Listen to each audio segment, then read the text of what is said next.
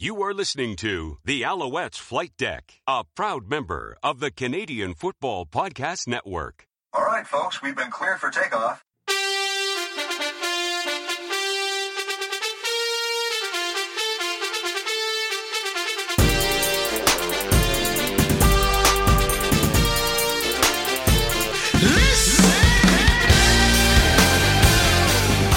Welcome to the Alouettes Flight Deck Podcast, the podcast dedicated to Montreal Alouettes football. I'm Cliffy D. You can find me on Twitter at Cliffy D. And I'm Tim Capper. You can also find me on Twitter, but at Repact. That's R E P P A C T. And this episode of the podcast is presented by our good friends over at SportBuff, where if you use the promo code FlightDeck-10 at checkout, you'll get 10% off your entire order. Head over to sportbuffshop.com to get all of your sport team merch. And folks, you can find the Alouettes Flight Deck all over the World Wide Web. Uh, you can check us out uh, your your current episodes as well as your archives over at www.alouettesflightdeck.ca. You can find us on Twitter at AlouettesFLDeck, on Instagram at Alouettes Flight Deck, on Facebook at Alouettes Flight Deck Pod, and no, we are not on TikTok and have no plans to be at the current present time. No, no. Uh, also, don't forget we are on YouTube. Also, just do a search currently uh, for uh, the Alouettes flight deck and Cliff. We're so close. We're almost less than ten, almost less than ten away from hundred, and finally being able to give away that Delta jacket, which, as I mentioned last week, you are still eyeing. Wash your hands, Cliff. Wash your hands. Your hands are disgusting. Uh, keep it away from this nice, nice jacket. Um, but yeah, come on, guys. We'll get there. It's something we. It's one of our goals. Let's get us there. It is, and let's not forget too. I mean, I know it's summertime, and the last thing you probably are thinking about is a jacket at this with this uh, bloody hot weather. But I'll tell you what, folks. Once October, November rolls around, you're going to appreciate having that beautiful retro jacket. It is nice. It keeps you warm. It's beautiful. Did I mention it's nice? It's it's a great jacket. So get on there. Get go onto YouTube. Look for the Alouettes Flight Deck. Smash that subscribe button. Tell your friends, tell your coworkers, tell your family, tell everybody to go check out the Alouettes Flight Deck on YouTube and become a subscriber today. Yes, sir. And also, don't forget that uh, if you want to have some uh, merch to rep the podcast, all you have to do is go over to teespring.com slash stores slash Al's Flight Deck. And uh, hey, join join the flight crew. Show everybody. That's all I got to do, bud. Uh, we'll start right away. At least we'll get get this out of the way. Uh, Cliff and I were supposed to go to the game this week, as we had mentioned. This Uh, past week, you mean? sorry, this past yeah. But uh, do I dare say this seems weird to say? Luckily, we found out something before we both got in the car on Thursday. I'll say luckily just because I would feel absolutely awful if what had happened to me ended up happening to you and it was just a simple matter of ignorance. So, yes, unfortunately, uh, Thursday morning, game day, uh, I ended up testing positive for COVID 19, which threw a complete monkey wrench into all of our plans because, yes, Tim and I were going to head down to Ottawa in the afternoon to go you know support the Alouettes and uh, and check out check them out against the Ottawa Red Blacks. But I got the positive test, and yeah, that that pretty much did it right there. So I told Tim, I said, "Pal, I'm really sorry. I do not want to get in a car with you and get you sick, and uh, I'm we're, we're not going to this game, unfortunately." So Yeah. it was a bummer. I mean, like I said, we we, we want to support the team as much as we can. Uh, I mean, yes, we make it to all the home games. Uh, we try to get if we can get on the road and support the team as well. We'll certainly do that. As you know, Ottawa's not that far from Montreal, so I mean that you know it would have made perfect sense to go. But as soon as you get that positive test, you're like, oh, that sucks. So so we end up watching the game at home instead, exactly. separately. Yeah, we didn't. We really didn't want to go down that rabbit hole in any way, shape, or form, did we? I mean, the main thing is, you. How, how, I'm sure the fans are wondering, how are you doing, Cliff?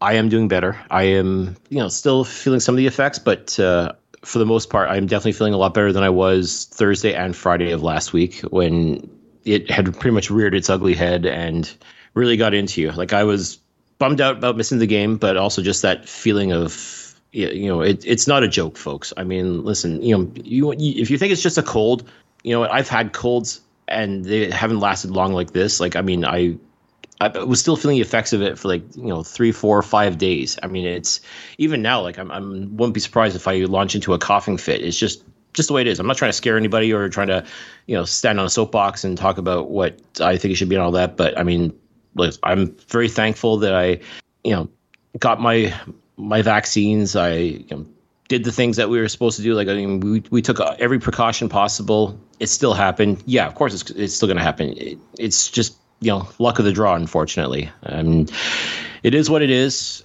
It's over. Well, I, I hope it's over with now, and uh, I feel like I'm on the road to recovery. And you know, I'm just you know, as, as disappointed as I am to to miss out on going to Ottawa to see the game. You know, at least we can stay you know stay home, stay safe, and just you know, folks, make sure you get yourselves. If this happens to you, make sure you take care of yourself, take care of the people around you, and just be as safe as possible. Yeah, exactly. Um, I mean, it was it would. I'm, i can imagine how how much of a how, you know uh, how much wringing of the hands we would have done. How much? I mean, the game itself. I mean, yes, the the Alouettes won. Um, uh, it was a very entertaining game to say the least, but it wasn't perfect in any way, shape, or form because there are still quite a few things that the Alouettes really need to do in order to to be a I, you know, you want to be perfect each week, and the Alouettes were not perfect this week at all. No matter, no matter if they got the W or not. Yeah, I, I would even go so far as to say it's not so much that Montreal won as Ottawa lost because there was just so many errors, so many things that did go wrong for both teams. A lot of things went right for both teams. Let's not let's not you know cast any aspersions otherwise. But I mean, this was one of those games you're just like it, it was like a tennis match, just back and forth, back and forth, back and forth, and it really felt like whoever had the ball last was who was going to win the game. It was uh, very close. It very it, it, it really, it, really was very was. close. Yeah, it was uh, that it was going to be that way. Um, but I, I, mean, I, again, I mean, we're looking at it as the final score is forty to thirty three. Uh, a, a, lot, a lot uh, equated that you know that score itself, and uh, I mean, you know, we, we're gonna start right off by giving credit where credit is due. You know, I um, don't know if people are going to be gasping over just because you know they've heard how we've how we've been for most of the year. But Trevor Harris had a good game. He, he really did. He he stepped up. He uh, it looks like some things have been getting to gel a little bit more. Uh, I mean, it was almost was it almost 400? It was 427 total yards of offense, uh, and 341 by Trevor alone. So you know, we are going to, you know, we've been very critical. We would be very critical even if it was Vernon Adams, whether it would be Dominique Davis, whether it be Davis Alexander as our starter. Even if we made a trade and got another quarterback and yeah. they turn in stinkers like we, have seen over the past couple of weeks, we'd be just as critical. It, it really doesn't matter who the quarterback is. At the end of the day, if you're the starting quarterback, you have to be able to step up and play. And there's a couple games where I just, I, uh, myself and Tim, we just did not feel Trevor Harris was doing that. He was putting together some stats. He was, as I said, padding his stats, which you know that's fine. That that that makes you look good, sure. But at the end of the day, it's wins and losses that matter, and there's been more losses than wins over the past couple of weeks. But Trevor Harris, he did the thing. He he stepped up. He made plays happen. Uh, the Alouettes got into the red zone. They scored touchdowns, like honest to goodness touchdowns. Now, mind you, that a lot of those were there was at least three goal line touchdowns by Dominique Davis, so he technically gets the credit for that. But Trevor Harris put them in the scoring position to be able to do so. So I, will give props. I will give credit where credit is due, and I will say he did play a very solid game. The, the first quarter was typical Trevor Harris, I have to say, but it, it's it's almost like once the second quarter hit, like okay, he he got it figured out. Like he like it's almost like he needed to get like the lay of the land, if you will. Right. And once he did, he started finding his receivers. He made use of the ground game. Like he he moved the ball extremely well. I I, I will give credit where credit's due, and he did a very good job of giving the Alouettes opportunities to score touchdowns, which they desperately needed to do.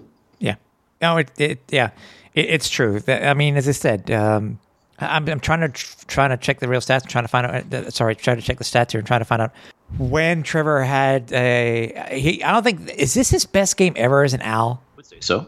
I think so. And I, I'm I mean, trying if you're, if you're talking like statistically and just the fact that he won, like he won the game. He's not the reason they won the game, but he played a very big part in why the Alouettes have their second victory of the year. Which that in, a- that in and of itself is kind of depressing when you think about it.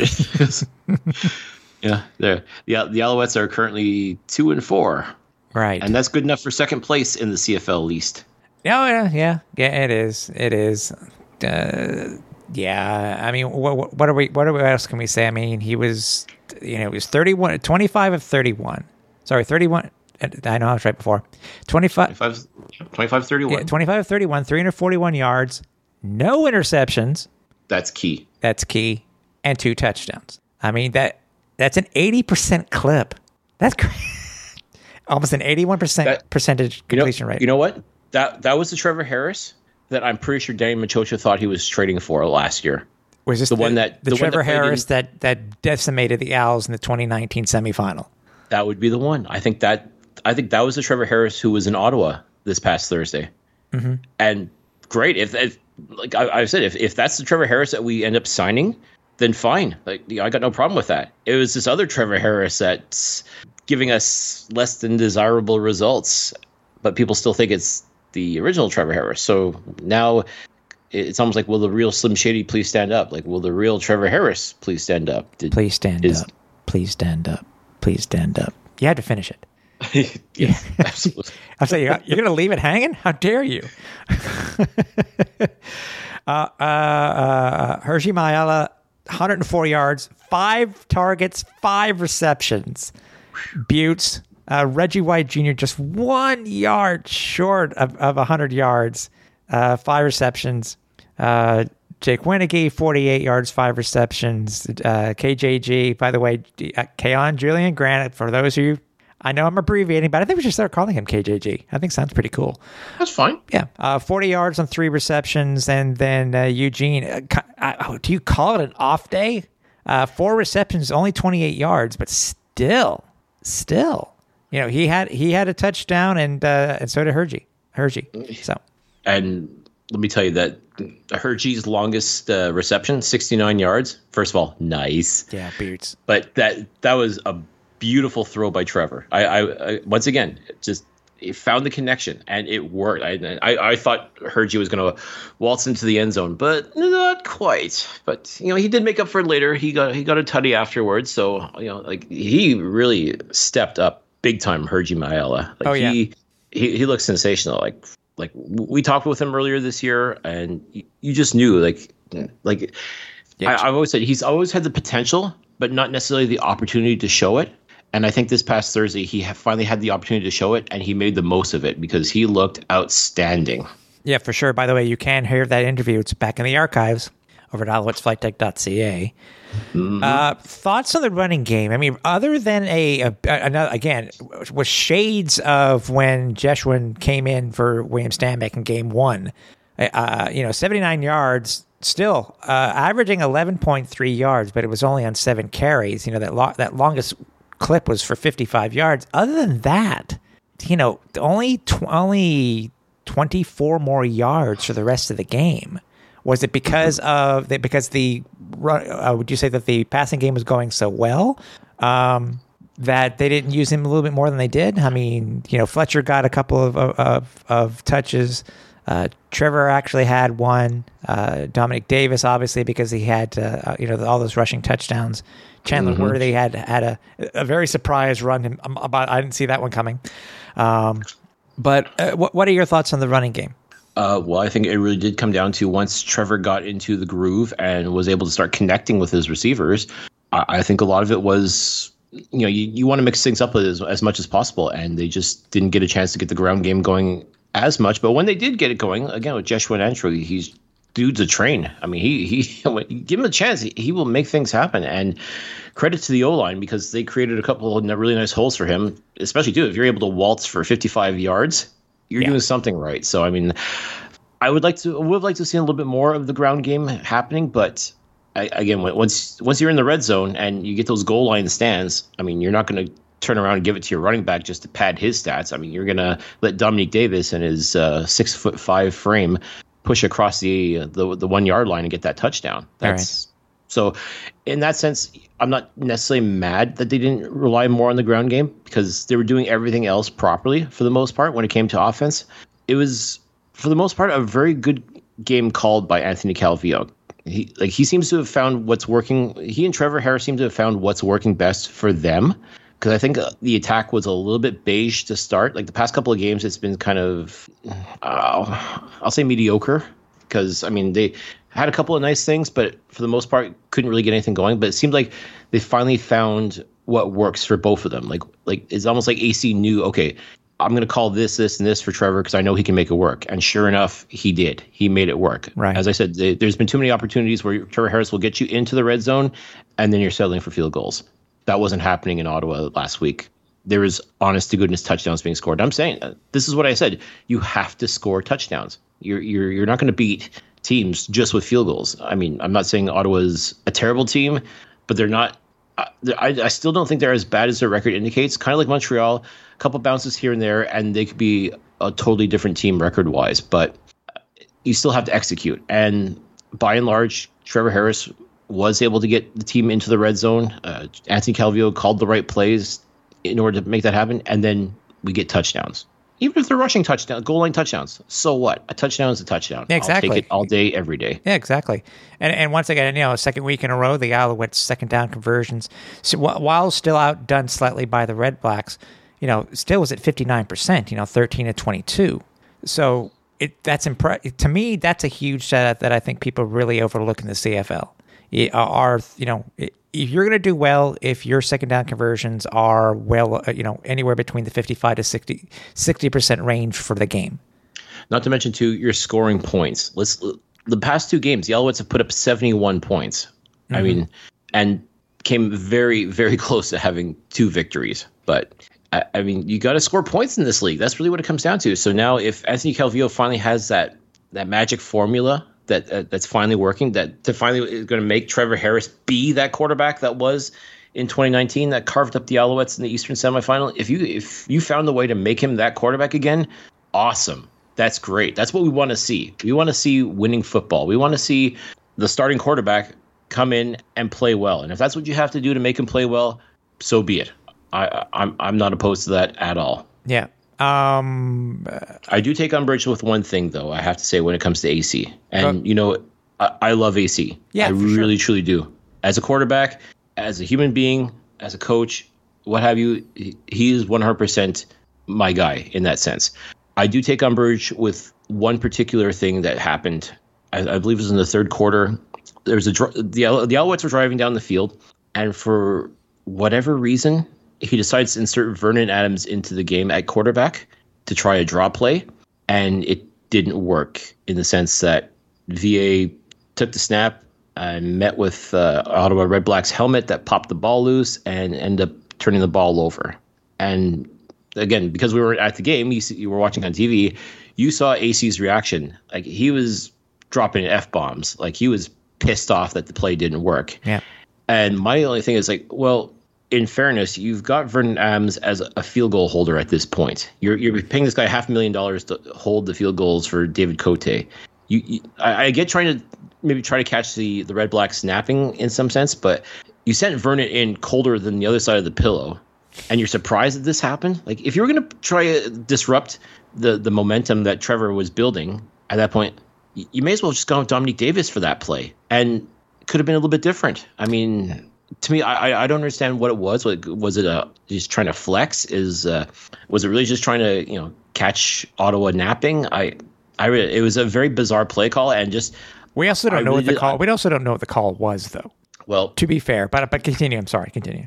No, it's just I I didn't like the fact that Anthony got so pissed off about it. Like it almost felt like he was pissed off at Vernon for screwing up, and mm. I really hope that's not the case because you know you you, you send Vernon in to do this. Like, I mean, he's you know just not pretty much pretty much part of the offense at this point, unless Trevor Harris gets hurt. And then you, you throw him in there, and then you're going to get mad at him for this. Like, yeah, what the hell? I mean, like you you, you kind of hung him out to dry, as far as I'm concerned.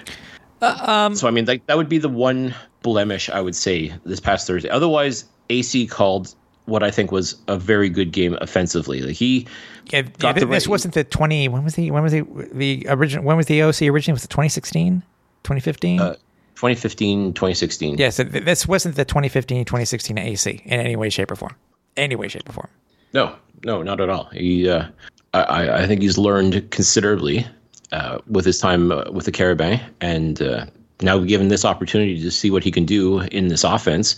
And again, he's he's making it work for Trevor, which you know someone had to. I mean, I, I really think uh, the Khari Jones playbook was obviously designed more for uh, a quarterback like Vernon Adams or to a lesser extent Dominique Davis, and not necessarily for Trevor Harris. So now, Right. if AC is calling plays, they're a little bit more along the styles of uh, Trevor Harris. He, you know, he's a little bit more of a pocket passer. He's not exactly the most mobile quarterback, although I think he did have one one rush, if I'm not mistaken, did. and it looked okay doing that. Yeah. But I mean, it's not his forte though, compared to Vernon Adams or to a lesser extent Dominique Davis. You got to work with your quarterback and work to their strengths. And to his credit, they they found a way to make it work. And like I said, if, if this was the magic formula, if this was the the right combination of plays in order to make Trevor Harris the quarterback that everybody expects him to be, then you know, bravo. Then you you should be very excited about that, Alouettes fans. And like I said, we've been very critical of Trevor for his play. Maybe it was just a simple matter of not being given the right plays to work with. And if that's all it takes, and if this is now the start of Trevor Harris, the you know dominant quarterback that was in 2019 for uh, in, in the playoffs, then great. I'm I'm okay with that. I'm okay with more of that. Let's just hope this wasn't just a one-off fluke against Ottawa for any number of reasons. And we'll find out next week. The Alouettes were five of six in the red zone. It's two straight weeks that they've had.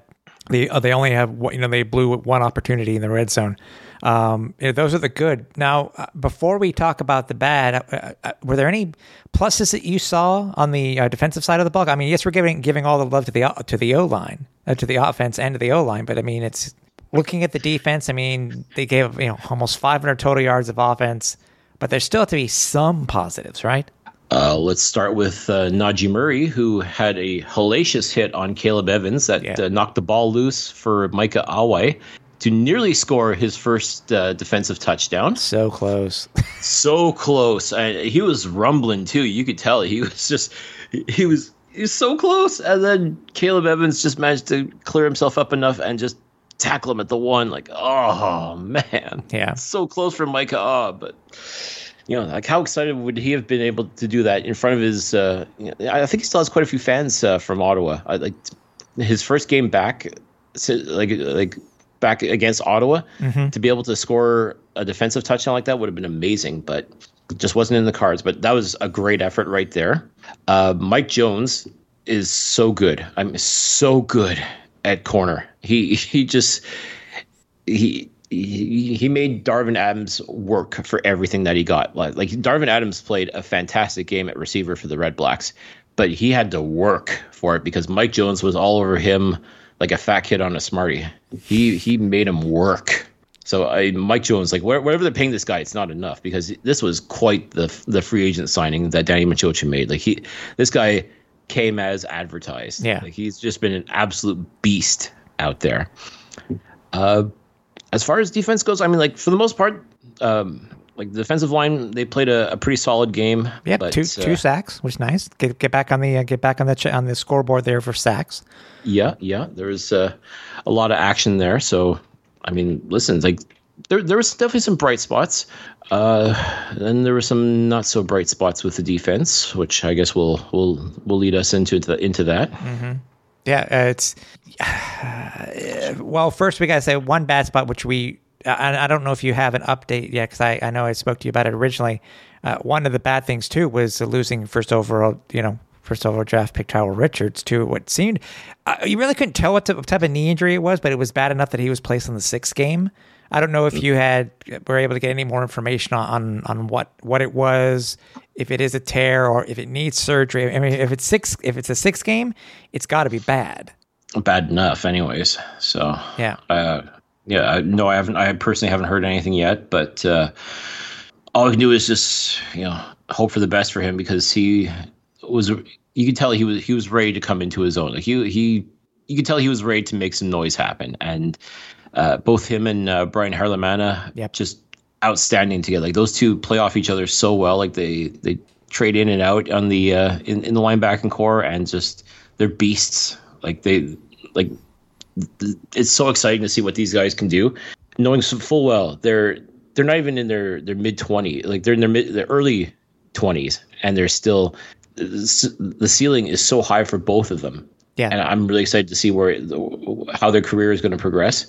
At, to see them at this level already is is phenomenal, and knowing that it's only going to get better from here on out. My God, that's that's exciting to me. Yeah. By the way, if Sean Jameson can come back quickly, uh, you know, come on, Tyrell, come on back, maybe. Come on. Come. Well, that's it. So I mean, like, yeah, we get Sean Jameson back. Uh, like he was on the sixth game, end up only missing three games. So here's hoping that Tyrell Richards has that same luck and uh, he comes back stronger than ever. Yep. Um, again, and we're talking, you know, we're leading to the, to the bad here for some defense. I mean, overall, again, uh, over 100 yards in, in penalties. Again, it can't. It really needs to stop. They were doing well early in the year, and again, again, DPIs were occurring. Uh, we got lucky with uh, two uh, two penalties, which we'll talk about in a couple of minutes here. Um, but yeah, overall, I mean, it's just frustrating. It, it just seems to be that that you know the one the, players that are having these penalties called against them. It's a continuous thing, and they're in the news for the exact same thing. It's just it just seems to be that even with the addition of Adarius Pickett last week, it just didn't seem to work for whatever reason, Cliff. I, I, I- really don't know what to say. I mean, what is what is up with Wes Sutton? Both Wesley Sutton and Marc-Antoine Dequoy. Yes. I mean, when they're on, I will say, when they are on their game, they are phenomenal players. They really, truly are. They are athletes and they are spectacular. But when they make mistakes, oh boy, do they make mistakes and just do not look like they belong on the field, quite frankly. Uh, I mean, Sutton was burned like toast against Edmonton. And same, same, same stuff again against Ottawa. Like just dumb penalties. Like just come on. Like it, I, you know, it, it's, it's it's it's it's so frustrating, and the inability of these guys to wrap up a guy in tackling, uh, especially Dequoy. I mean, there were like one of those uh, Ottawa drives late in the fourth quarter. I mean, for crying out loud, he's he's trying he trying to tackle uh, Jaelon Acklin. Instead, it, it felt like he was escorting him to the end zone. Like, like it was like valet service. Like, oh, you know, can I can I please take your car, sir? Like, that's that's really what I got from the guy. Like, geez, you, you want to make sure he gets there okay, buddy? Like, come on. Like, you got to wrap up a guy and ta- like, tackle properly. Like, none of this dragging him bullshit. Like, I mean, this is come on. Especially for all the hype, for all the you know accolades, you know that has been dis- bestowed upon him. And yes, you know yeah, his interceptions this year have been fantastic, Dequoy. But just the basic stuff seems to be escaping him at this moment. And I wonder if a lot of stuff is just getting kind of swept under the rug because, you know, he's a former Carabin and there's a whole bunch of former Carabins that are part of the coaching staff. And are they just kind of, you know, kind of pretending not to see that or like what? Because, I mean, quite frankly, any other player would have been benched for for, for plays like that. And obviously Dequoy and Sutton are not being benched this week. You know, they're they're still they're listed as starters once again. So I don't know if that uh, like it, it, if if the defensive staff was pissed off about that, then I, I guess not so much, or maybe they just felt there was no other way to possibly replace those two. But I'm, t- I'm telling you right now, they really got to get their act together. I mean, when they play great, absolutely, they are two of you know the the highlights, if, if you will, in the, in the secondary. But when you see like egregious errors like that, and just poor judgment, and just like almost like a lack of football knowledge, even. And I don't want to say that because I, these guys obviously they're professional football players; they know what they're doing. But at the same time, like errors like this are just inexcusable. Like they'd be ex- inexcusable for any team, and you know, like you you just can't have that. So No.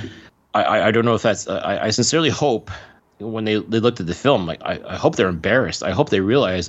I can't be doing this. This this is unacceptable. Yeah. And I hope the coaches let them know that this is unacceptable because if you do that against Hamilton, and let's not forget, we got back to back against Winnipeg in a couple of weeks. Boy. I'm already They are saying going it to they are going to eat you alive if you play like that. I, I can promise you right now, you can't. This like two hand touch that you think you're playing isn't going to work against the Bombers. I can tell you that right now, and to a lesser extent, it won't work against the Tiger Cats either. Um, seven of the eight accepted penalties, Cliff, were against the defense. So special teams shored up their issues. Not a single Penal- one on the offense. Yes, penalty wise, special teams did their job, but Chandler Worthy, Yeah. wow, Now it, it could have been worse. really? It could. Well, we, we we saw those two penalties that were called and then reversed by the command center, which is what I wanted to talk about. You know, obviously the Alouettes had, you know, Red Blacks were driving, and, and it, I think this just showed again. uh, The Owls gave up almost 500 yards of total offense. Um, Red Blacks were driving, and they're literally going. They're like no huddle, back to back to back to back to back plays. Um, they should have. They should. And fans will remember this too. It happens. It's happened many a time in, in uh, you know, since the Owls have been back in Montreal, where a player you think it's a sure thing touchdown, and nope. that And that- as that- and, that was- and as I said, Darvin Adams was playing a pretty phenomenal game for Ottawa. yeah. and that his drop in the end zone was almost unforgivable. I mean, nine times out of ten, he makes that catch in his sleep, but that just happened to be the tenth time. Thankfully for Alouettes fans, because that, yeah, like you, you yeah. yeah, I know, I know. I- I- the game could have been tied, gone into overtime, yada yada. But in my opinion, now who, who, both penalties were against the same player that were overturned. I'm trying to remember because they're not listed in the in the uh, in the stats, obviously, because they weren't penalties. No, one was against uh, Mike Moore, and one was against. Uh, uh, I want to say Avery Ellis, but I think or Yeah, one- been, and one either was Ellis Ru- or Pickett. Right. One was roughing, and the other one was was the other one considered roughing too? Well, they were both considered unnecessary roughness Okay. because it they were pretty high. Yes, yeah. Um, and th- this is my thought on this, and I, maybe people disagree with me. I don't know what you think, Cliff, but it was clear to anybody, not necessarily Alouette fans, but it was clear that at that time of the game, with with them driving, the Owls' defense was completely gassed, completely. Mm-hmm. If it had not been for the command center stepping in and correcting these errors, these penalties, then I think the Owls would have lost. These two overturn, uh, these over, uh, what what would we call them? Uh, reversals. Reviewable. Yeah, reversals gave the Owls two free, gave the Owls defense two free timeouts. In my Or at least opinion, in my opinion, Yeah, Uh, or at the very least, gave them a chance to catch their breath. Because, Exactly. Yeah, they, they were they were sucking wind toward towards the end for sure. I think Uh, it, if it wasn't for those two things, obviously the penalties would have been different, et cetera. The I think the Owls would have the, the you know Ottawa would have would have tied the game and it would have been over. It, it- would have gone to overtime. yeah.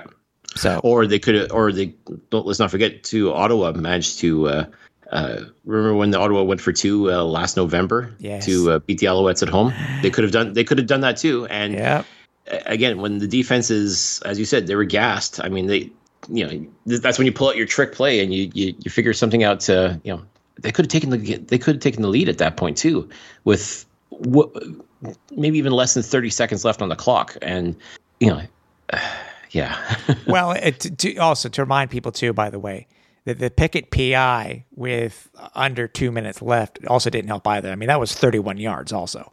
oh, that- absolutely. I So mean, that led to another one of the the reversals. But uh, what and and, and you know it, it seems that fans are giving the you know they're giving the business to the CFL, to the command center, to the referees. You know, oh, how can can't they get this right the first time? The CFL's the command center shouldn't be stepping in. Well, my thought is is that that is the reasoning for having these your spotters.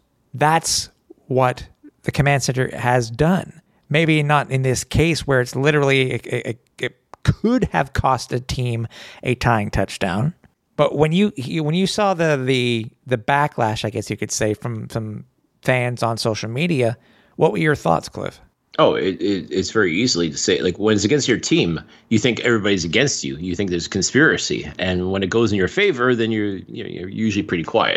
So mm-hmm. I, I can understand the backlash, especially from Ottawa fans. They probably felt that the league, for whatever reason, wanted to keep the Red Blacks winless. I don't believe that for a second. I think if anything, they would have wanted to give Ottawa a win just to send the fans home happy. If if you're going to start playing that game, but it's not like that. No. It really truly was a matter of correcting these mistakes, and the fact that these mistakes were made does make you kind of question, you know, the the officials as far as what they're seeing on the field. Like I, I know it, it, when it comes to the action, everything happens so fast.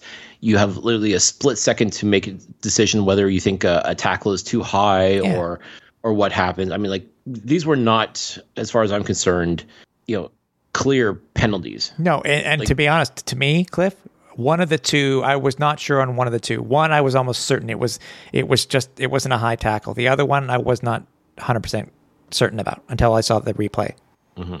I mean, and that's the thing that, and that's kind of the whole point of video replay is to kind of make you slow down and take a a second look at it, just to really confirm if this really was what it was. And obviously, the command center saw that th- th- this was not; these were not penalties at all. So you know, it's especially too, and it's you wouldn't want the game to come down to you want it to come down to the players essentially, but at the same time, you want you want justice. Yeah, And I think that's really what it was. Like if the, the Alouettes didn't commit any crimes, then say so.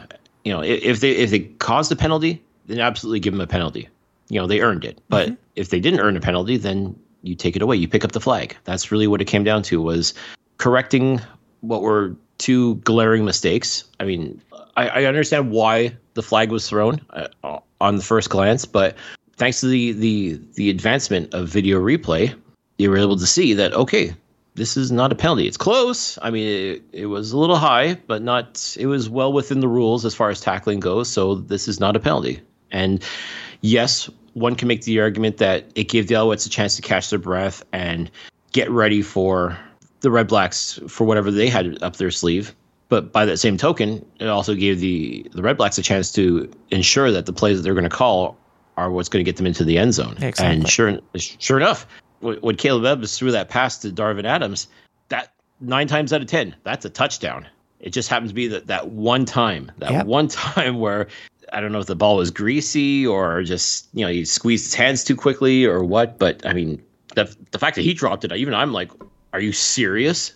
This yeah, I the- wish too, One, of- was- one of the better receivers of the league. yeah. He he muffed it. Oof, like It- that. Yeah, it looked like he. I think he had partial. Then it hit his went, hands went off the knees, or hands hit the knees, or ball. Anyways, you know, it, you know, Yeah, it happens. It happens to the best receivers. I mean, it.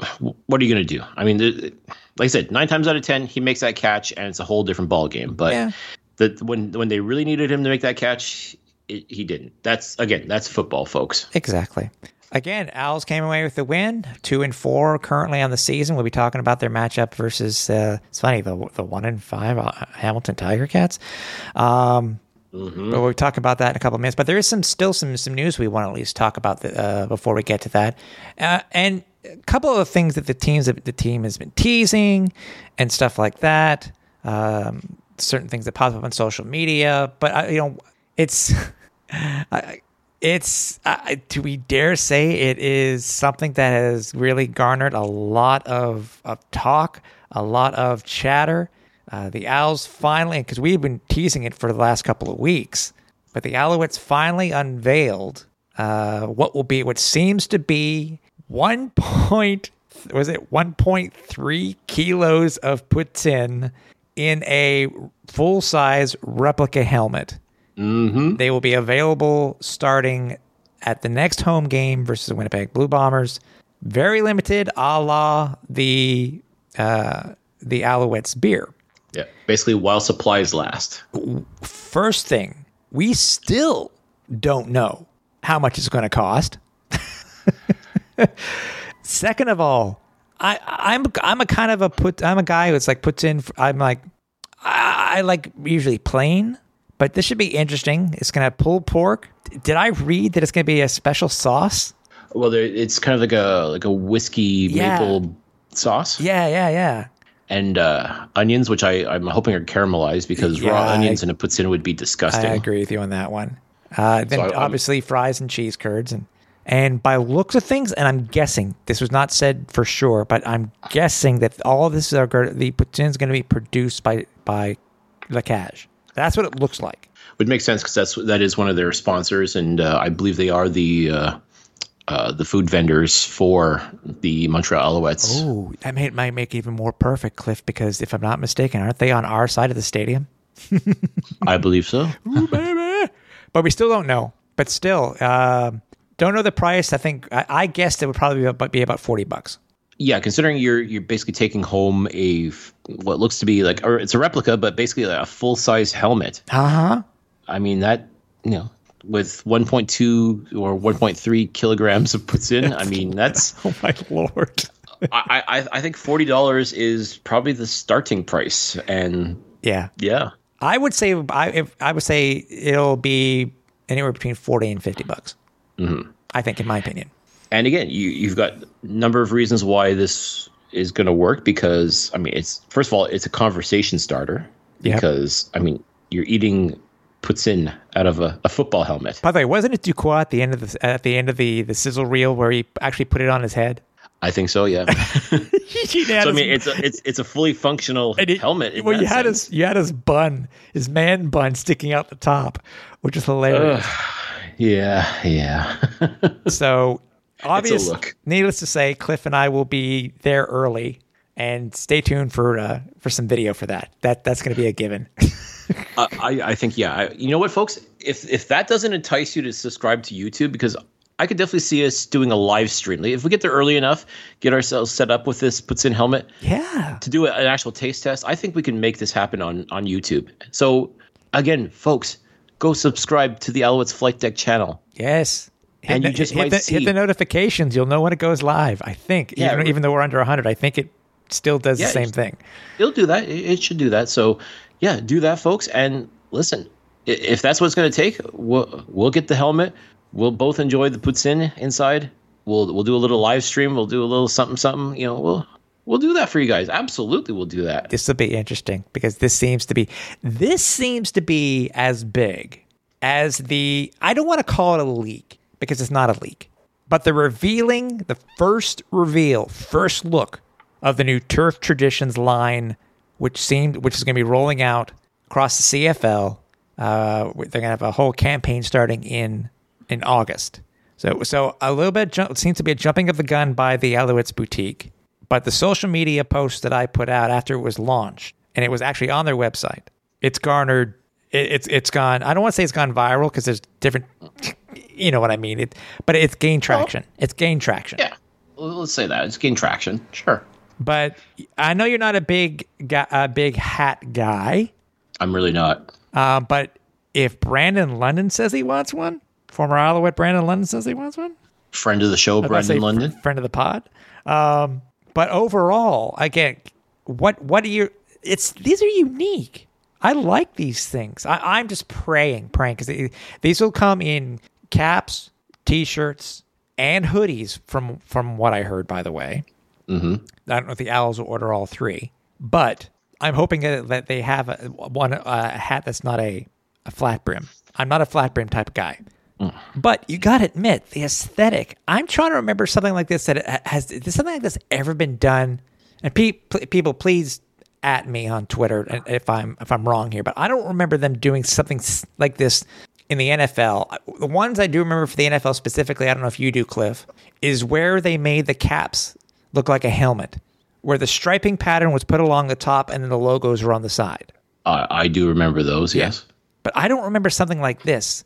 A lot of people are saying it looks like Labatt 50. It's, it's same colors, yes. yes same it is. colors, but still, you know, I was skeptical when I heard that they're the Owls are going to be doing the French horn again this year because they did them last year. Right. But I'm I'm quite I'm quite impressed. I'm Yeah, quite I- impressed. I know, so I want to see the rest. Of, I want to see the rest of the lines, but you know, all the other teams. Yeah, I, I definitely I've when I see the the French horn logo, it I really like it. I really think it is such a cool look, like from back in the day. And the fact that they're going to use that as part of the retro lineup is awesome to me. Like like I said, I'm not a hat guy, but I de- can definitely appreciate the aesthetic of this hat. It Mm-hmm. definitely looks really cool. Like this is something you could definitely rock around the city, and you know, You'll get look looks, baby. You'll get looks.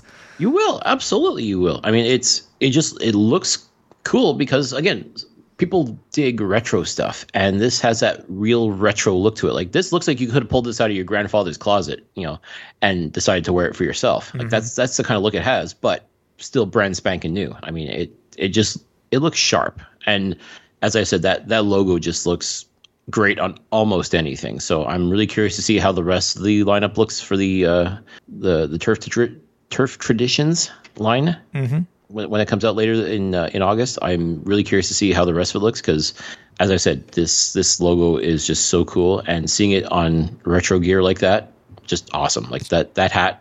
Still not a hat guy. I don't think I'll ever be a hat guy, but I can appreciate when something looks good, and that hat looks really good. Yeah, and and I know how you are because I, I, you know, with the last last set of merchandise for the Alouettes with the French horn logo with the shirts, I know you're a fan of those. And um, once we see what the the shirts and stuff look like, I'm sure I'm sure you'll you'll be you'll be like, here, take my money. So Pretty much, yeah. I'm sure that my credit card will just jump out of my pocket and just like, yeah, go ahead, yeah, ring, ring me up a whole bunch of those. exactly. Oh, yeah, and don't forget my twenty percent. Um, hey, season ticket holder bonus. There you go, baby. Uh, last thing that Lisa I had noticed, and and it's something I should have posted, I guess, a few weeks ago since the last home game, but kind of a minor thing, but and it's something. I th- was it you or was it our friend Carl from Baltimore who pointed this out the, the last time that we were there at the stadium uh, about the the new Alouettes banners, uh, Grey Cup banners that they have uh, quietly unveiled this year. Was it you or was it was it Carl? I can't remember. Actually, it was you. Oh, it was me. You noticed them. Duh. Well, You noticed and asked if if we noticed anything different. I'm like, uh, yeah, that does look different, Yeah. actually. Okay. Well, I did confirm it, obviously, and then if you go back and check me out on social, the Alouettes unveiled the, their Grey Cup banners for the third time since uh, 2011. So um, I I like the look. Uh, I I guess the second set were so unforgettable when with the rebranding and stuff like that, the ones they used in 2019 and 2021, Cliff, that these new ones are just they're fine. They're, they're they go well with the current setup that we have here with the team. Yeah, and also too, they still use the logos that are relevant to the the team of that era that won the cup. So that's Exactly. which again is perfect for giving that nod to history. I, I I'm always a big fan of that. So the fact that they've I guess updated, I guess for lack of a better term, they the Yeah, the banners. Yeah. You know, put their current spin on it, but at the same time, still paying paying a nod to history and showing that look. I mean, it's you know, I'm I'm not mad at it at all. I th- I think it looks really really sharp. Yeah, oh, I do too. I do too. Remember, people before I think it was before before 2011, they had them on the uh, the, the the years on the wall. uh, I guess the player the uh, wall of names. I'm trying to think what The- what the- the, what to call it. I was going to say the the Ring of Honor, but yeah, yeah, it's up at the Ring of Honor. Yeah, but but it changed obviously. So um, Right. But yeah, I, yeah. My still my question still to the Alouettes organization is where are the old ones and where can we get one?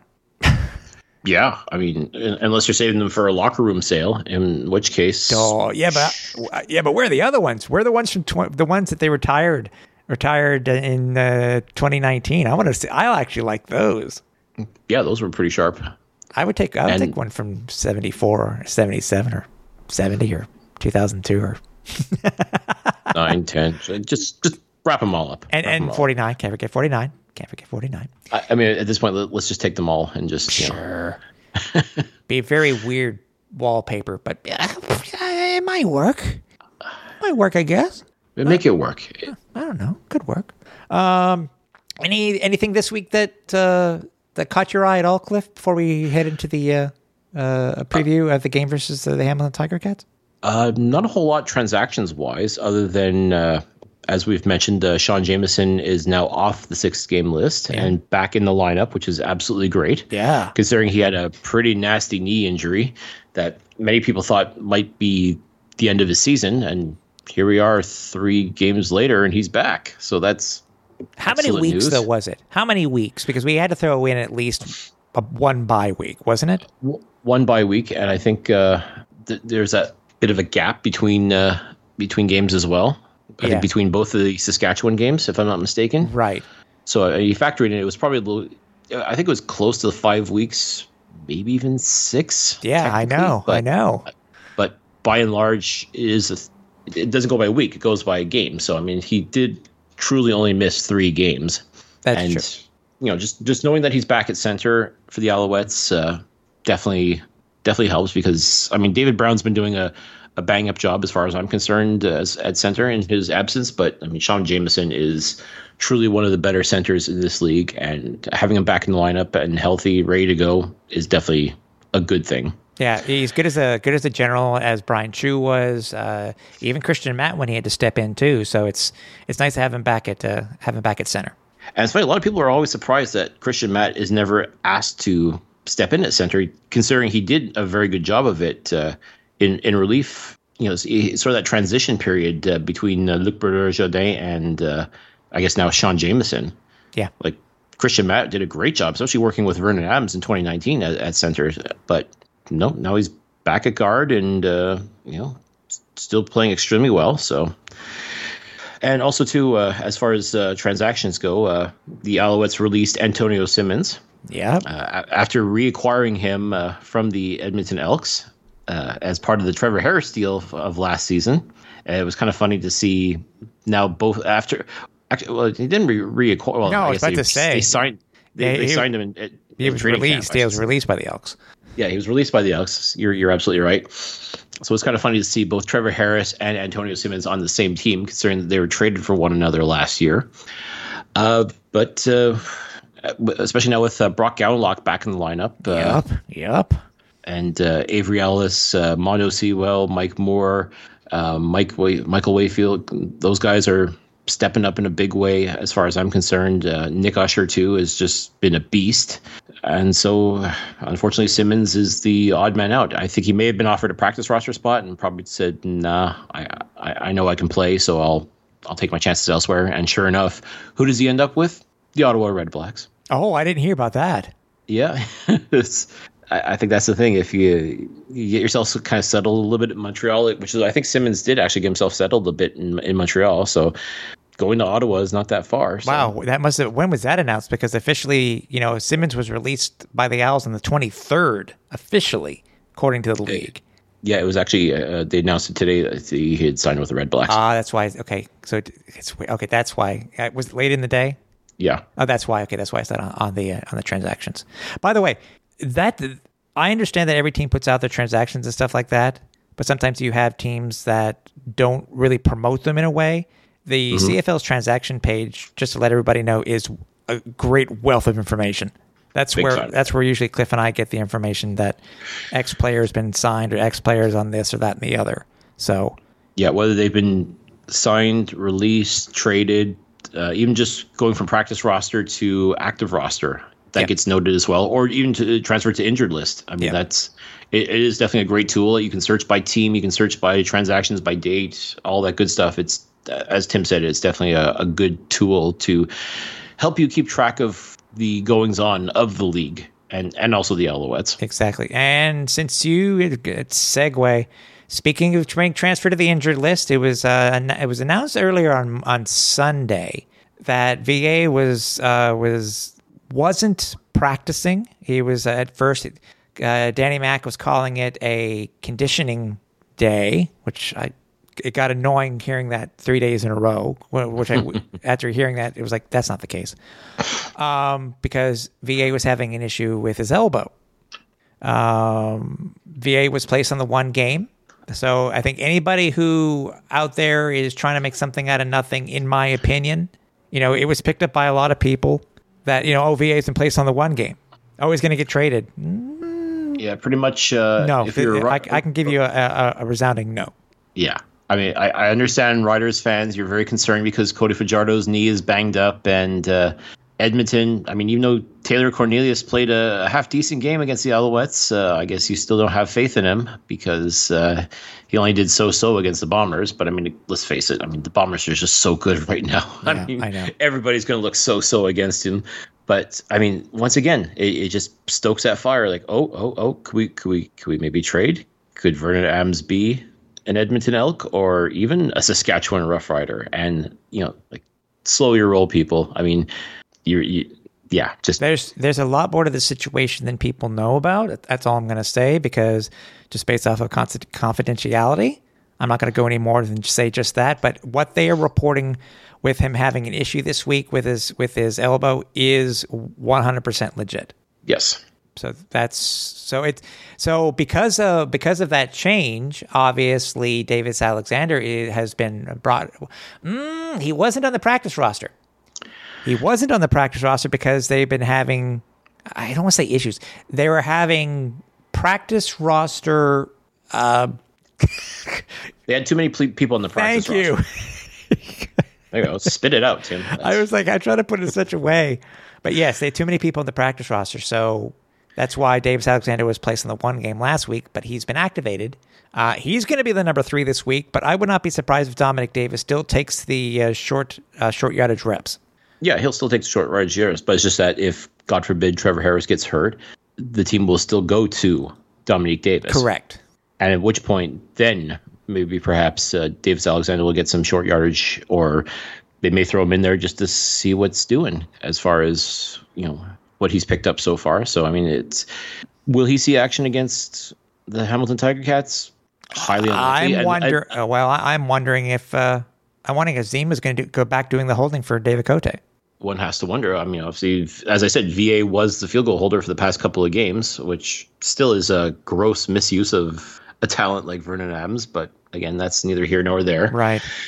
In which case, then yeah, I would I would assume that uh, Joseph Zema would go back to holding for for David Cote's field goal attempts. Yeah. Uh, because again, I mean, Dominique Davis, you know, you, you want to keep him ready for short yardage situations.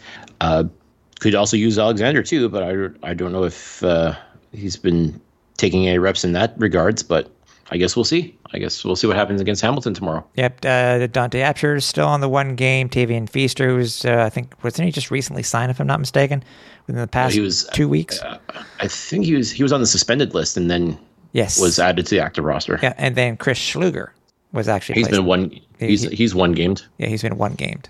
Uh, no changes. Again, no changes to the six game except for uh, except for Tyler Richards. So yeah. Um, hey, by the way, anything that we talk about today, you're always able to contact us. As we mentioned, our socials a little a little at the beginning of the show. You can always email Cliff and myself. You can email me at tim.capper at alouettesflightdeck.ca or cliff at clifford.pine at alouettesflightdeck.ca. We always want to hear your feedback. We want to hear what you think about the show, suggestions. Who should we have on? Uh, try, who should we have on as a guest? Um, just let us know. You can also, you know, DM us or, or add us over on Twitter. So it's uh, we always love hearing from you, from you, the fans. To uh, we want we want you to have a have some sort of uh, part in the show. That's what we like about it. 100%. We, we've said it numerous times. Like, we do this for the fans. So, I mean, we want the fans to interact with us, to give us feedback, good, bad, or other. Let us know what we're doing right, what we're doing wrong. And if you have any questions, concerns, what have you. Yep. There's there's no shortage of ways to contact us, so please do. Yep.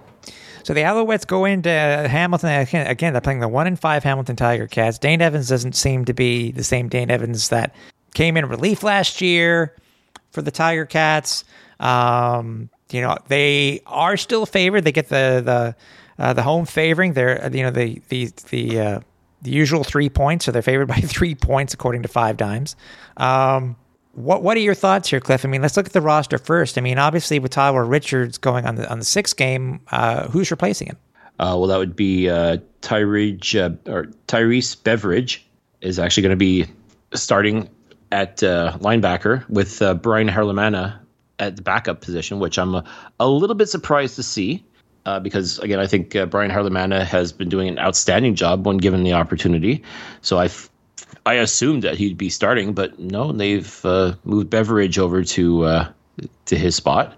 Uh, which I'm wondering okay. too, by the way, just real quick, uh, and he he's a he's an American, so and obviously Richard is a Canadian. So I'm curious. I'm trying to find out here in the roster where they made some more changes. Well, that's it. So, I mean, obviously, the ratio is always going to come into play when it comes to things of this nature. So, I, I guess I shouldn't be so surprised. But uh, yeah, that's really what it came down to as far as uh, these changes are going to be made. Uh, personally, I think uh, Harelimana should have been starting, but if it truly was a ratio issue and as why he's backing up, then so be it. you know the the Alouettes will make it work. Uh, Micah Awe is going to be starting at middle linebacker. Uh, you know, as I as I said, uh, Marc Antoine Dequoy and Wesley Sutton are unscathed despite their less than stellar performances towards the end against Ottawa. They're they're certainly going to be given every opportunity to redeem themselves, and here's hoping they do because you know if if these two guys can get their act together and play football like I expect them to, then the Zalwas defense is going to be a real problem for the, the for the Tiger Cats. Yeah. What are your What are your thoughts here? Because um, again, Dane Evans doesn't seem to be the Dane Evans that the CFL has come to know over the past uh, season plus. Um, He he definitely hasn't looked like the quarterback that went 15 uh, helped the Tiger Cats go to 15 and 3 in 2019 and come within a hair of winning a Grey Cup. He he definitely does not look like that Dane Evans. no. And it's kind of funny because when Jeremiah Masoli signed with the Ottawa Red Blacks, like they pretty much put their stamp of approval on Dane Evans. Like they pretty much decided of those two guys, this is who we're going with, is with Dane Evans. And it hasn't quite paid off so far. And I don't know if it's just the pressure now, like before, if Evans started to falter, at least they can go back to Masoli and vice versa. But now Dane Evans is basically standing up on his own two feet. Like he's got Matthew Shiltz as a, as backup, but uh, I don't know if he's really feel threatened by Shiltz's presence. I, I think if anything, Shiltz has done a good job of trying to help him, but he too has not really shown everything that he could, which I, I personally find surprising because I mean I, I think the world of Matthew Shiltz, and I think he, it, this was kind of the opportunity he was looking for. Yeah. If God forbid Dane Evans was going to falter, that he could step in and help lead the Tiger Cats to victory, but that hasn't happened yet either. And I just wonder if it's just you, you keep going back to Dane Evans and something's not clicking right now. Like he's still a decent quarterback, but making a lot of terrible decisions as far as I'm concerned. Yeah, I, I don't understand the quarterback situation there either. I mean, it's uh, you know it, it's it, it's not really mirroring what's happening here. I mean, the Owls have had some problems in the past, but with, with the quarterbacks, but I, I don't know. And they're they're also going to be you know the Tiger Cats are also going to be uh, short staffed this week too. You know, some of the, a lot of the big names are not going to be available for the Tiger Cats. Uh, most notably, Chris Van Zyl. He's been placed on the six game list. I mean, that's a that's huge right there. Like that's uh, a big part of your O line gone. Simoni Lawrence will not be playing, despite despite the fact that he was taken off of the six game list. He will not be in the lineup. And a lot of the players, the Owls players this week, uh, you know, in the the, the post post practice scrums, were talking about him. So you know, I think they thought he was going to be playing too. Well, that's it. That's uh, I mean, again, when when he's on his game, he is definitely a dangerous force. So, I think the Alouettes will be relieved not to have to worry about him. I'm sure the O line is going to be glad to not have to try to defend against him. Uh, I, I know Trevor Harris for a fact is going to be very happy not to have to worry about him. Uh, yeah, I mean, like Hamilton, they, it's going to be interesting for them because yeah, they they've got so much to prove right now. I mean, they've played in some pretty tough games and just found ways to lose. Really, when you think about it, Yeah. kind of like the Alouettes, they just find ways to lose, and I that's know. that's troublesome. I know. I think when the one thing though that you, you the one thing that's kind of hanging overhead just a little bit is the fact that Khari Jones, former Yes. head coach of the Alouettes, is now a member of the Hamilton Tiger Cats I as know. a consultant for the offense. It- who knows the Alouettes better than Khari Jones? Nobody. Yep. If you don't think, if if you folks don't think he's not going to be spilling the tea, as they say, on the Alouettes to the Tiger Cats, you're sorely mistaken. I I guarantee, even though he's not an official coach, I guarantee he has had a lot of input saying, "Yo, you gotta you gotta focus on this guy and this guy and this guy. Oh, and if, if this guy does this and do that, like there's, I'm sure he's." I- I'm sure he's left no stone unturned when it came to exposing whatever weaknesses the Alouettes have. And best believe Hamilton right now sitting at one in five at home, no less. Like I don't think they've got a victory. I don't think they've won at home yet this year, if I'm not mistaken. have to check. Uh, I do know that the Alouettes and, and Cats have actually split the last eight. Oh no, sorry, they did win at home. I'm sorry, they they did beat Ottawa at home. Oh, that's my, right. My mistake. Okay, but still, like the fact that for a while you weren't winning at Tim Hortons Field. I mean, that's definitely an embarrassment for for for for the Tiger Cats. And you know that with Khari Jones basically giving away the secrets, so to speak, like Montreal better be ready because I, am sure Khari, like, even though he's you know one the very much taking the high road for the most part as far as his dismissal goes, I'm sure there's a little part of him is like, you know, I I, I think I know how to beat these guys. I, I I'll I'll let you know, and I'll I'll explain to you how it's done. And you know, he he knows. I mean, he was with his team right up until uh, like was it a month ago? He was he was let go. Yeah, and he knows now. I mean, and Hamilton's not stupid. Like they, the Alouettes and the Tiger Cats play each other three times this year. I guarantee you that Khari is going to have a big say in what happens in the game, not only tomorrow, but the two other games that are going to be following. I, I, I mean, this, yeah, it's, it's not going to be easy. No matter what kind of issues that the Tiger Cats have right now when it comes to their personnel and their inabilities to seemingly close games, they still got to feel confident going into Montreal, knowing full well they got Khari in their back pocket with all the secrets, and Montreal's got to be ready for that. They got to they got to show some new stuff to uh, to the Tiger Cats on Thursday. Yeah, they do. As I mentioned, uh, the Owl, the Owls and Tiger Cats have split the last eight regular season matchups. Uh, they did win the last one in overtime with that infamous catch by Geno Lewis. Uh, well, the, the, catch was actually before overtime, but yes. But that, still, but the game that had, sorry, the game that had the infamous catch. Yes. Is that yes. better? Is that better? Much better. I don't want you looking silly, Tim. That's oh. I, I'm I'm looking out for you here. okay. Um, um, but yeah, this they need to.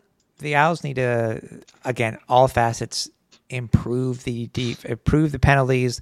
They can't give up another 500 yards. I mean, they gave up 500 yards to the auto. Uh, again, it's no slight, but still to the Ottawa Red Blacks. We mm-hmm. need mm-hmm. the same quarterback that we had last week that won the Player of the Week. Yeah, yeah, absolutely. If that Trevor Harris shows up in Auto, in Hamilton to play tomorrow, then Montreal's got a very good chance of winning this game. If the other Trevor Harris shows up, then maybe not, because yeah.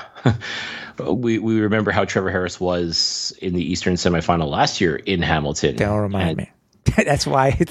Yeah, that's why. Not great. No, but I'll just leave it. We'll leave it at that. Not great. No, not great. No, no, don't. Not great if, at all. But but again, Trevor Harris proved himself last week that he, as I said, if he and Anthony Calvillo are finally on the same page, they seem to have found what's going to work, what's going to help uh, elevate Trevor's game to where we think it should be. Then then Montreal definitely has a chance of winning this game. They just got to stay focused on putting points on the board, like real points on the board, which they did last week. Yep. Uh, defense has to tighten up big time. Uh, like I said, the secondary has been a real Jekyll and Hyde as far as outstanding play and just outstandingly bad play. So I mean, that's that's got to stop right there and then. Uh, I really hope Chandler Worthy, whatever was bothering him the last game, I hope that he's over it. Yeah, he even said he, he even said he had a bad game. Oh, he definitely had a bad game. If he, if he thought otherwise, yeah, see, that's one thing wrong. we didn't bring up there. But you know, when we were talking about the game last week, was that what are you doing backing into the end zone for safety? Because that was a nine point swing. Oh, big time! And yeah, I mean, the worst possible thing you do is give momentum like that away, and that's really what he did. Like he, it's true. Ha- he had a couple of bobbles even, and it was just okay. This is not the same Chandler Worthy we've been seeing for the past couple weeks. Like no house calls, no nothing. Like it, uh, just by our former returner who had a house call. Butte too. Uh, yeah, that's uh, that's another thing too. Like when Mario Alford for the, the Rough Riders can go, was it 121 yards for 113 off of miss 113 113 yeah. I'm sorry. Yeah, yeah. He he takes one to the house, and Chandler Worthy just lays an egg. Nah, that that can, I, I'm really hoping it was just that one game. Like I think everybody's allowed to have a stinker, and if that was the case, like that was last week, and he's going to be back to form this week, that'll be great because I mean Montreal really does have something special, I think, with their special teams, and we know what Chandler Worthy can do. I, I just hope he just you know burns the tape from last week and exactly. just focuses on getting back to what he was doing before. If he can get another house call in Hamilton of all places, that'd be awesome. Just take the crowd right out of the game. Like no no more steam whistle, no more you know blackouts, no more whatever nonsense they do to get the fans riled up there. Like I, you got to take the crowd out of the game as well. Like I that, agree. That, it is a very dangerous place to play when the when this team is motivated. So if Montreal can just take the crowd out of it right away, just really set the tone early. I mean, they got to get this win as far as I'm concerned because they you're going to be playing back to back games against the Winnipeg Blue Bombers, and there's just no beating the Bombers right now. Like I mean, they everybody expects them to lose, and they just find ways to win over and over again. And they got to be licking their chops too, looking at Montreal, especially with how shaky the defense has been. Mm-hmm. Another reason why they've really got to tighten things up and really get their act together defensively because Winnipeg is going to feast on this secondary if they're if they're not careful. So if they can come out really make a statement against the Hamilton Tiger Cats and really set the tone, get that W, come back home to face the Winnipeg Blue Bombers in a home and home series, uh, it's it's just going to be good things. It's just going to have you know great ramifications as far as I'm concerned for the Alouettes. Yeah, uh, here's a key step before we finish up. Uh, the Alouettes are actually scoring uh, uh, nine and a half more points a game than the Hamilton Tiger Cats are, and they are a uh, the Alouettes are actually a plus nine when it comes to the turnover ratio versus the Hamilton versus Hamilton. Montreal's at uh, minus four, and Hamilton's at uh, minus thirteen. Yeah, I mean, right now Hamilton's just they're they're they're finding new and creative ways to turn the ball over to their opponents. So. You, they got to tighten that up big time. I mean, they, they got they got to find a way to stop giving the ball to the opponents. I mean, I'm sure Montreal, if they can take advantage of that that fact that you know create some turnovers, and they've got the guys that can do it. They got playmakers that can make it happen. Like if Najee Murray once again, if he can jostle a ball loose and you know, either take it himself or get someone else to, to run it, or any of these guys on the defensive line can just get right in Dane Evans' face and just cause him to make the mistakes that he's been doing the I past couple of games. I know, I, mean, I know, I mean, yeah. This defense could probably really, they could probably put up a whole bunch of points themselves if they get their act together. And if if you're going to do that, this would be the team to do it against because right now they're so susceptible when it comes to turning the ball over, especially in the red zone. They're they've got scoring opportunities that they've pissed away because of just their inability to hang on to the ball. Yep, totally agree with you. I totally agree. Um, uh, enjoy the game. Don't forget it is on Thursday, so make sure if you you know if you're li- you're listening, uh, if you haven't listened to this already, you need to listen to it before the game starts. Um, um, yes uh, we will be back next week to talk about one of the uh, about the whiteout game. Good lord. yeah. We'll, Can we just we'll put? Uh, you know what? Screw the whiteout game. The countdown clock is for the uh, Poutine helmet. And just as a reminder, since I didn't do it at the beginning of the show, look for our uh, look on our socials. We are going to be starting the contest for the giveaway for the two free seats for the Sport Buff flight crew seats for the next game versus the Winnipeg Blue Bombers.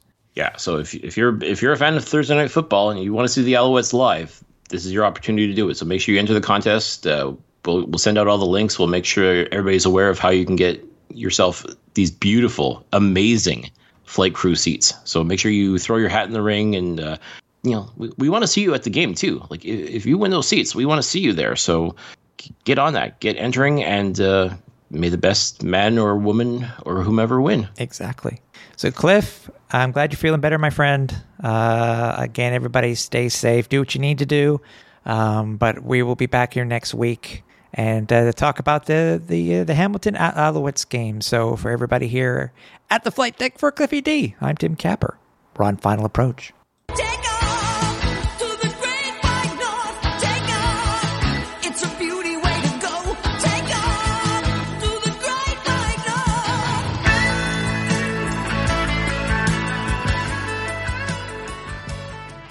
Thanks for listening. Find more great shows like this at CF Pod Network on Twitter.